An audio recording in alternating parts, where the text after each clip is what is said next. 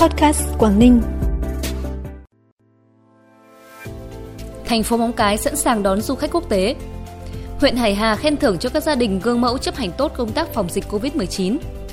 Thành phố Hồ Chí Minh hỗ trợ người nghèo mua điện thoại thông minh. Campuchia phát hiện ca lây nhiễm biến thể Omicron cộng đồng đầu tiên là những thông tin đáng chú ý sẽ có trong bản tin tối nay, mùng 9 tháng 1.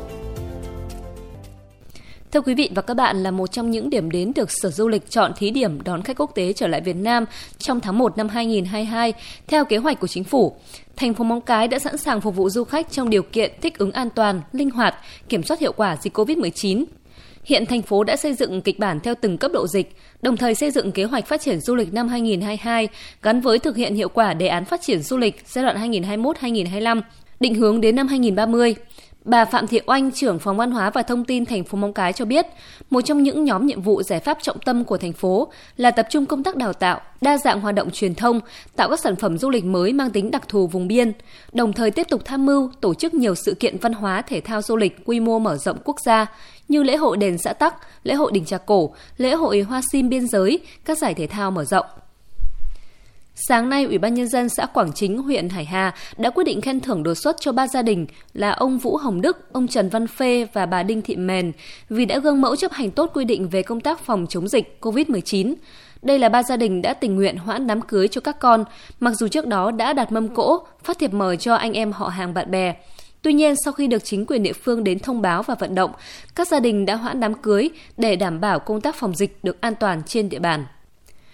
Công ty xăng dầu B12 đã chính thức triển khai kinh doanh xăng RON 95V tại Petrolimex, cửa hàng 126 trực thuộc xí nghiệp xăng dầu Quảng Ninh, có địa chỉ tại phường Cẩm Sơn, thành phố Cẩm Phả, Quảng Ninh từ ngày 5 tháng 1 năm 2022. Việc triển khai kinh doanh xăng RON 95V được thực hiện theo chỉ đạo của Tập đoàn Xăng dầu Việt Nam dựa trên quyết định số 49 ngày 1 tháng 9 năm 2011 của Thủ tướng Chính phủ, trong đó quy định lộ trình áp dụng tiêu chuẩn khí thải đối với xe ô tô, xe mô tô hai bánh, sản xuất lắp ráp và nhập khẩu mới phải áp dụng tiêu chuẩn khí thải mức 5 từ ngày 1 tháng 1 năm 2022.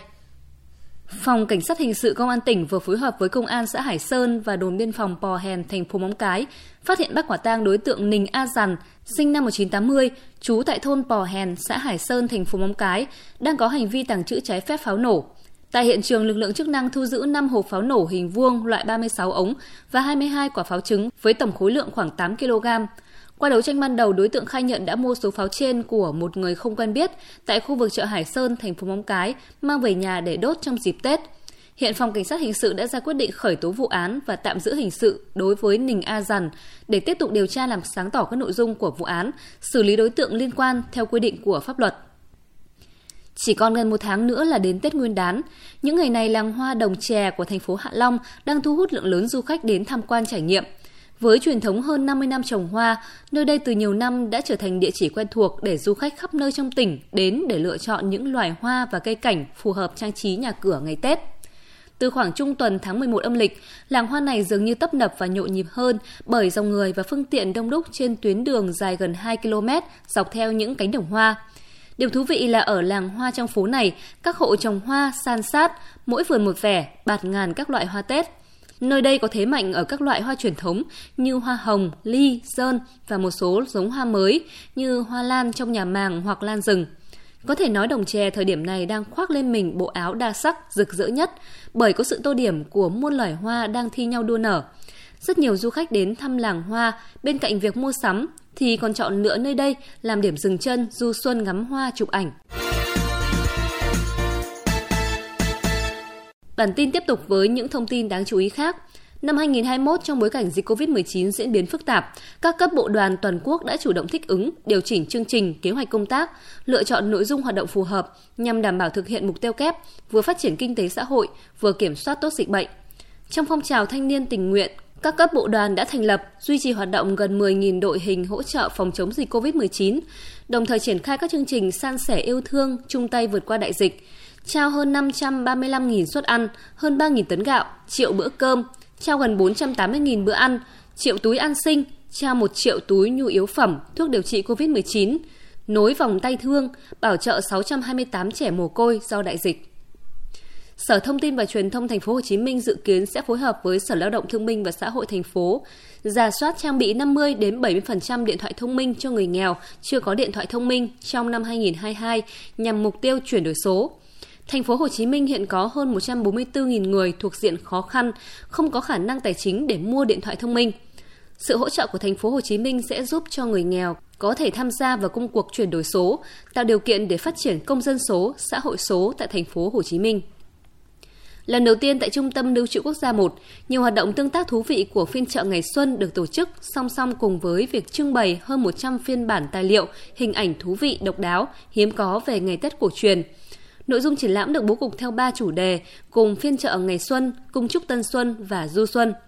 Tại triển lãm, các hoạt động tương tác tái hiện Tết Việt xưa được tổ chức đan xen, tương ứng trong từng phần nội dung của triển lãm, như phiên chợ ngày xuân với bánh trưng xanh, cành đào thắm, ông đồ cho chữ, giúp người xem có cơ hội trải nghiệm ngày Tết đậm đà bản sắc dân tộc. Triển lãm mở cửa tự do từ ngày 14 tháng 1 đến ngày 15 tháng 3 tại khu trưng bày Trung tâm Lưu trữ Quốc gia 1, số 5, Vũ Phạm Hàm, Yên Hòa, Cầu Giấy, Hà Nội. Khách đến tham quan triển lãm được yêu cầu tuân thủ quy định 5K của Bộ Y tế về phòng chống dịch COVID-19. Đêm mùng 8 tháng 1, Bộ Y tế Campuchia thông báo phát hiện trường hợp lây nhiễm biến thể Omicron đầu tiên trong cộng đồng tại nước này. Theo kết quả xét nghiệm của Viện Pasteur Campuchia, ca dương tính với biến thể Omicron trong cộng đồng là bệnh nhân nam 23 tuổi, sinh sống tại phường Tun Sangke, quận Rusekeo thuộc thủ đô Phnom Penh. Bệnh nhân có lịch trình di chuyển phức tạp tại thủ đô và nhiều tỉnh như Siem Reap, Kompong Thon và Kampot trong thời gian từ 29 tháng 12 năm 2021 đến ngày 5 tháng 1 năm 2022. Hiện nay bệnh nhân đang được điều trị tại Trung tâm Y tế Olympic ở Phnom Penh. Vương quốc Anh đã ghi nhận hơn 150.000 ca tử vong liên quan đến COVID-19 kể từ khi bắt đầu đại dịch, sau khi số liệu hàng ngày mới nhất xác nhận thêm 313 người thiệt mạng.